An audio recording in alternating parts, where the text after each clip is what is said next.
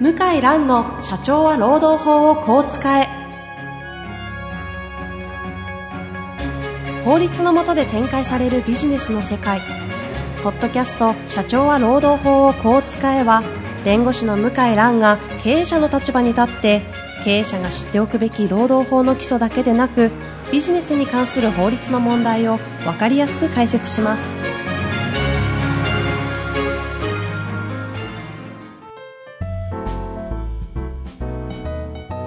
こんにちは、遠藤和樹です。向井蘭の社長は労働法をこう使え。向井さん本日もよろしくお願いいたします。はい、よろしくお願いします。えー今日もですね、事務所のパートナーの、えー岡正俊先生を、えーゲストにお招きして進めてまいりたいと思います。岡先生よろしくお願いいたします。い、よろしくお願いします。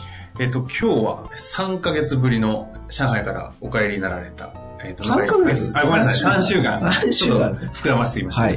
3週間ぐらいだという話でしたが、なんかいろいろと、せっかくなんでお聞きしたいことがあーあるというふうに。そうですね。はい私も、その、向井君が中国でどういうことやってるなって、まあ、時々リポート入ってきますけど、なるほど。仕事してるかどうかもわからないと。いや、してるとは思いますけ ど、それは間違いなく忙しいと思うんですけど、はいまああ、そういった中で本当に今中国でどういうことが起こってるのかなうとんうんいうところは本当にあーリアルな話として聞いてみたいなと思うんですけど、上海実況レポートう、ん岡先生の方からご質問がありましたけれど。はい。あのー今、特に、えー上海で一番問題になっているのは、あ日本人社会では、まあ、あんまり影響ないんですけど、中国人社会で問題になっているのは、住宅バブルでして、不動産バブルでして、昨年1年間だけで2割、3割、まあ、場合によっては4割上昇してるんですね、不動産が。はい。で、僕の実感ではもうすでに、都心部は東京を超えてると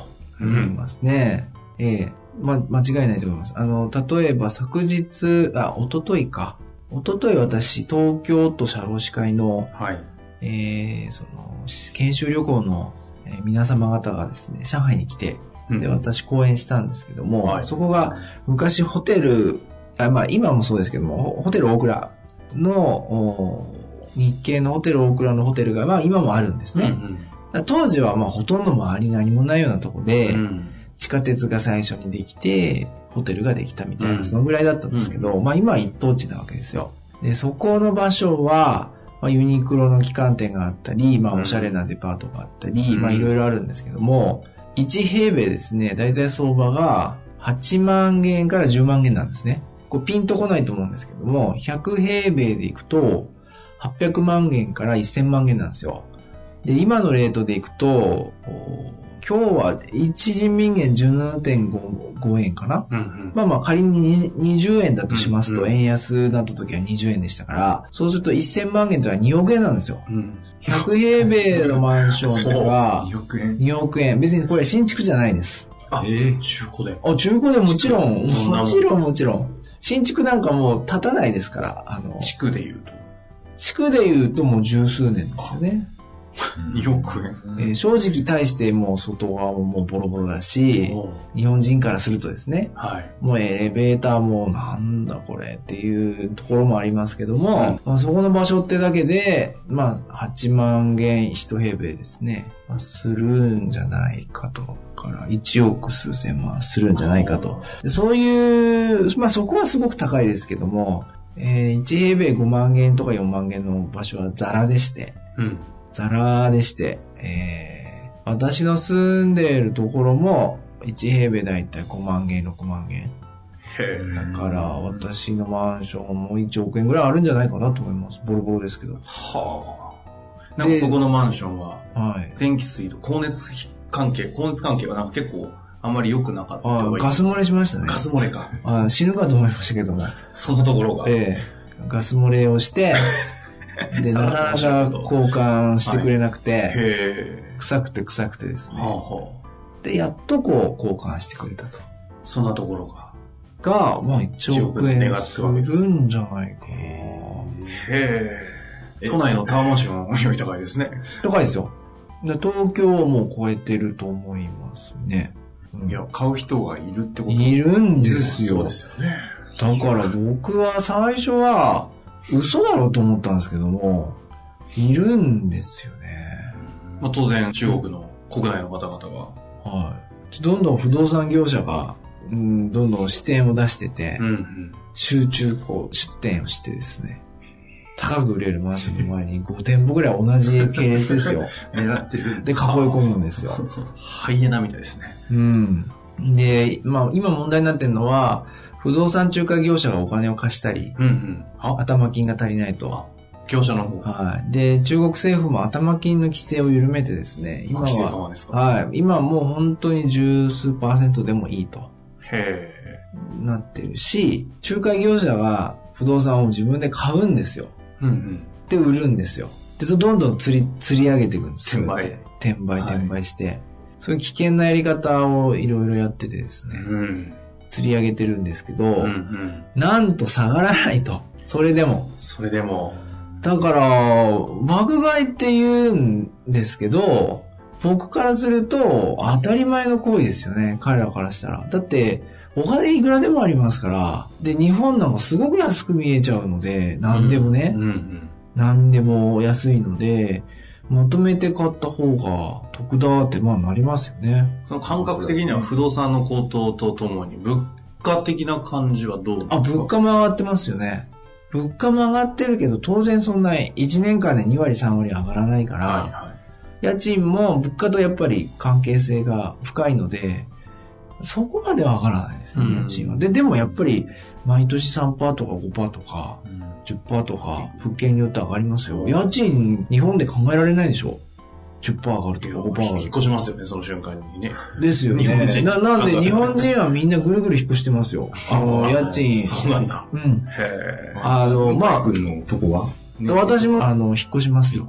あ、値上げされて、値上げ値上げ。ちなみにどう値上げしないマンションなんかないですから。毎年。毎年毎年もちろそうなんん。ですか。だから、値段が止まってんのは日本だけですよ。あの、東南アジア全体で。僕、シンガポールも行きましたけど、あの、どんどん時間が止まってんのは日本だけでう、ん。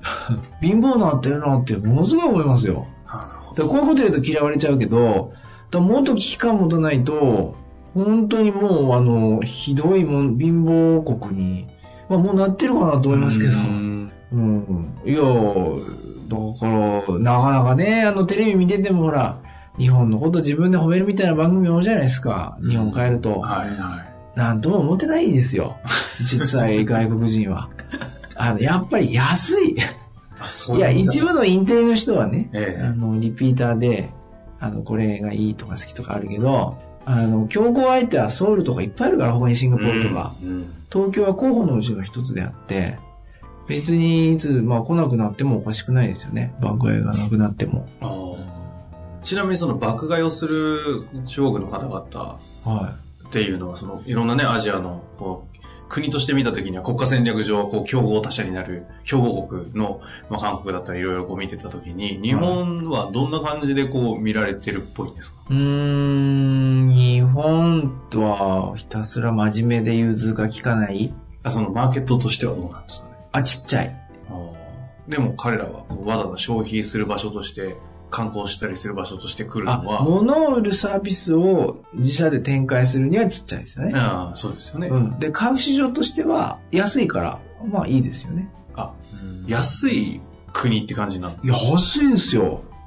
あ、安いんだ。うん。あ、もちろん13億人いますから、最低賃金で働いてるいやもち方ろんもたくさんいますけども、僕の実家ではもうその1億人以上は、日本人の平均的な水準の生活はしてるし、あああの資産がこう不動産も入れて1億円以上ある人っていうのは、1億円とは言わないけども、もう数千万人いるんですよ、間違いなく。うんだから、なんとも思ってない、あの、安くていいね、日本は。で、僕のマンションでもそういう会話してましたよ。へ中え。国人の人。あの、全部の単語を聞き取れなかったけど、ひたすら安いっていう単語を連発し ました、その日そ本れだは。けです。ちょっと寂しい。寂しいですいね、や今の話う。ん。おもてなしとか、なんともあんま思ってない。わからないもん、意味が。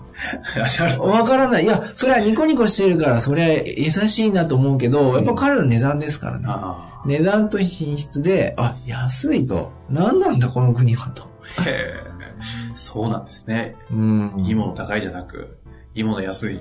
車もそうですよ。中国の1.5倍ぐらいするかな。同じ車でも。うん。に日本のうん日本の、日本の車ってすごい安いですよ。あの、新車価格も、あの、中古車もね。まあ中国において。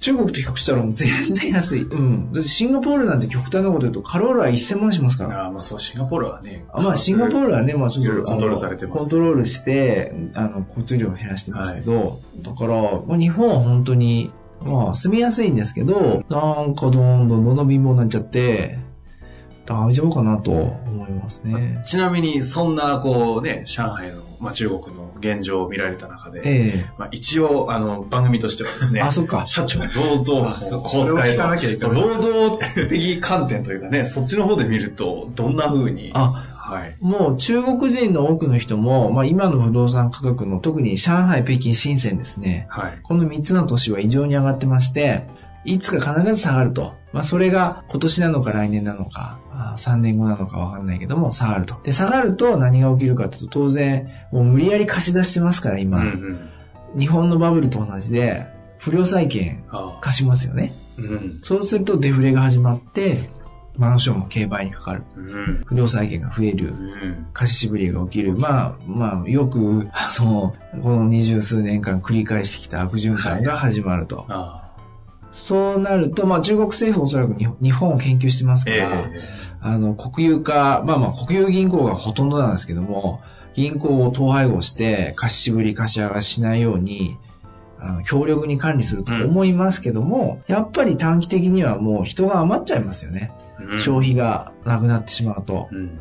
ストリストラをするっていう、まあ、日本の平成3、4、4年、5年から十数年にかけて行われた、あの、悪循環が始まりますよね。それはもう間違いないし、すでに予兆があって、予兆がありますね。でもその人口の規模から言ったら、その失業者なんて言ったら日本の比じゃないぐらいにもうんそうすごいことにね。うなる。あものすごいことになりますね。あ、そうですよね。で、まあそう言っちゃなんですけど、日本人はまあ割と我慢するとこはあるけど、そういうとこはもう中国の人は結構ガンガン言っていくわけでしょ。我慢しない我慢しない。ええ、我慢しないです。会社もじゃあそんなに簡単にリストラなんて言ったってできるわけじゃないっていう。そんなに日本みたいに簡単ではないですね。あの、魔法制度も違いますし、やっぱ文化的に、あの、仕方がないとはあんまり思わないですね。やはり自分の生活があるから、これだけ欲しいんだと。あの、法定の退職金があるんですけども、まあ法定の退職金はもちろん欲しいし、上乗せが欲しいと言って、まあ、皆さんでこう要求する可能性は、あの、高いですね。そうすると業務がストップしてしまって、うんますます、あの、苦しくなると。うん。これはもう予想できますね。そうすると中国政府のあの政権も危なくなるうん可能性が高い。だからおそらく無理やりですね、補助金か、まあ金融機関の統廃合とか、あの金融支援はい、強力に、ええ日本の場合10年ぐらいかかったじゃないですか。うんうんあの、重線に公的資金投入したり、えー国有化しましたよね、はい銀行によっては。あれ、結局10年、うん、何年かかったのかな ?10 年ぐらいかかりましたよね。うんあの、バブルになってから。あれおそらく何ヶ月かでやります。ああ、まあでも、事例見てみます。あ事例見てるから、何ヶ月かでやって、お金が回るようにはするので、あんな日本みたいにこう、ダラダラダラダラずーっと苦しいのが続くではないんだけども、瞬間的にはやっぱりリストラは増えますよね。で、それでデモとか、そう中国政府のやり方がおかしいんじゃないかって批判がこう、インターネットとか、うん。場合によっては、あの、物を言う新聞みたいなのあるんですよ。うん。あの、頑張ってる新聞とか、うんそういうところも批判の記事が出たりして、うん、と思いますね。だから民主化も進むというか、こう折れる可能性あります。あーその意見を取り入れると。なるほど。ちなみに以前、あの、お話で上海の方、まあ中国においては、はい。いろいろこう、労働者守られてる分強いけど、最後のリストラをされるということに関しては、経営者サイドにかなり権限が、こう、付与されているというか、持っているっていう話があったと思うんですけど、はい。こう、そういったケースも、確かに労働者サイドがいろいろとこう、デモを起こしたり、あの、いろいろなんか保証しろっていう話が出てくる一方で、経営者サイドも、もう無理なものは無理っつってバサって切れるっていうのは、切れるっていうかもう切りますよね。そこはもう、なんていうか、日本よりもバサバサいけるわけですよ。いけるというか、あんまり法律考えないですよ。ああそこまでいったら。こんな日本みたいな真面目じゃないから。うん生きるか死ぬかだったら守らないですよ。で、その規約に押されて、あの、終わっちゃいます。あだから中華系企業なんかは、もうほんとすごいですよ。凄まじいです。だから、なあるほどのー今ね、大手電機メーカーのシャープを本履いて、台湾人の方ですけども、彼なんかもうまさしく中国人の経営者ですよ。あの、台湾人ですけどね。うんでもまあ、台湾の中華系企業も労務管理は似てて、やっぱすごく厳しいですよ。ー。うーん。プライベートジェット乗って契約交渉来るとか、今日サイン迫るとかですね。うんありえないじゃないですか。うん。とか40歳以上はもうあの雇用は保障しないとか発言するとか。ああれはもう素直に言ってるだけ。本心ですね。あ。あ給料見合わない人は一切いらない。もうはっきり言います。で何があっても裁判やっても俺は負けないと。はっきり言う。諦めろと。徹底的にやるぞと。こういうやり方ですーね。あだから、まあ乗り切る会社はもう一気に、あの、やりますね。ー。なるほこど。ういうやり方でやると思う。気にするただ日系企業はできないじゃないですか。確かにどうするんですかねどうするんです日か系ね企業は。そこは心お金配だ払ね。うんですよ。お金しかないじゃないですか。うん。うん、お金払ってやるしかないんですよ。だだから、すごく苦しいですよね。なるほうん。と思います。だからそれは来年なのか、今年なのか、何年後かわかんないですけど。うん。まあ、もしかしたらね、あの、そのバブルじゃなくって、賃金が追いついて、バブルじゃなくなるかもしれないですね。そしたらもう、すごい国ですよ。うん。うん。もう GDP もアメリカも抜かすスピードもっと速くなりますよね。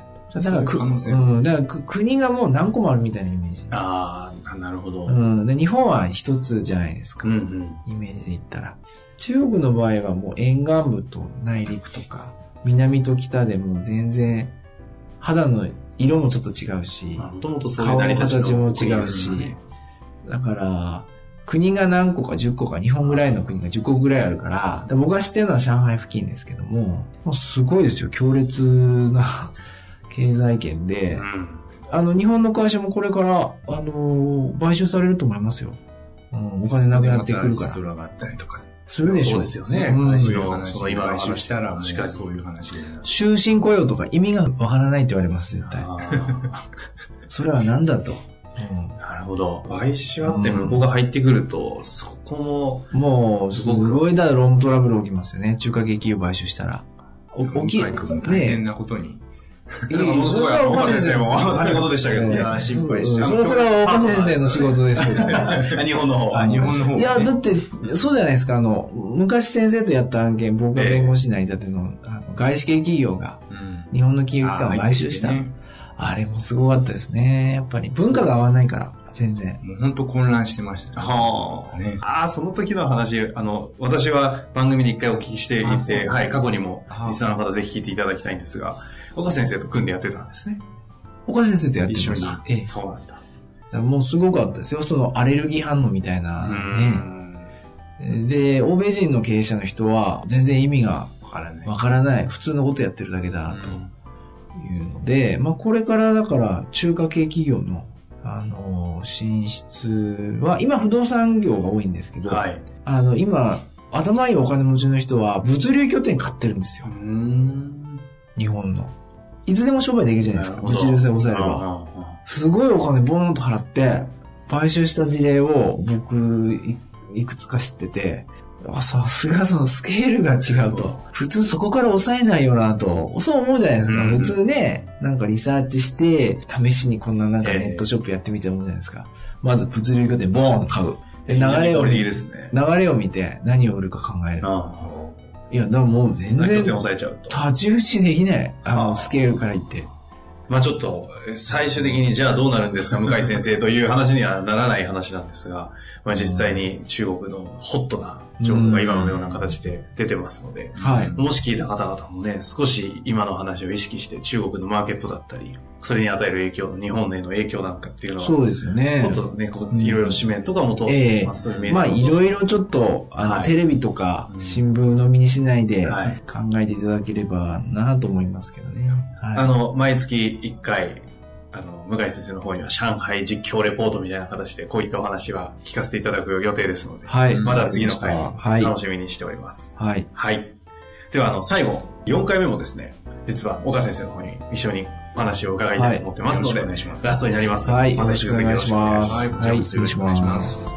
い。よろしくお願いします。今回、ポッドキャストの社長は労働法をこう使えの中からですね、えー皆様のリスナーの方々にお知らせがあるんですよね。はい。あの、なんかいろいろとお客様とか、はい。リスナーの方に直接会う機会があって、はいなんか聞かれたことがあるというふうに聞いてるんですけど、そうですね。あの、ポッドキャストで、えー話を聞いているけども、質問とかもしあった場合は、えーどこに問い合わせをすればあいいんでしょうかといううんお問い合わせいただきましたので、まあいい機会ですので、えーちょっと、まあ何か特典も含めて企画を考えようかなと思ったところです。というあの、向井先生のあの、ご依頼を受けましたので、あの、こちらの方で質問フォームをご用意させていただきました。で、あの、今回は、えっ、と、質問をいただいた方の中から、向井先生の方から、今回抽選でですかね、えー3名の方に、向井先生の直筆のサインをいただいて、3名の方に、えープレゼントしたいと思っております。はい。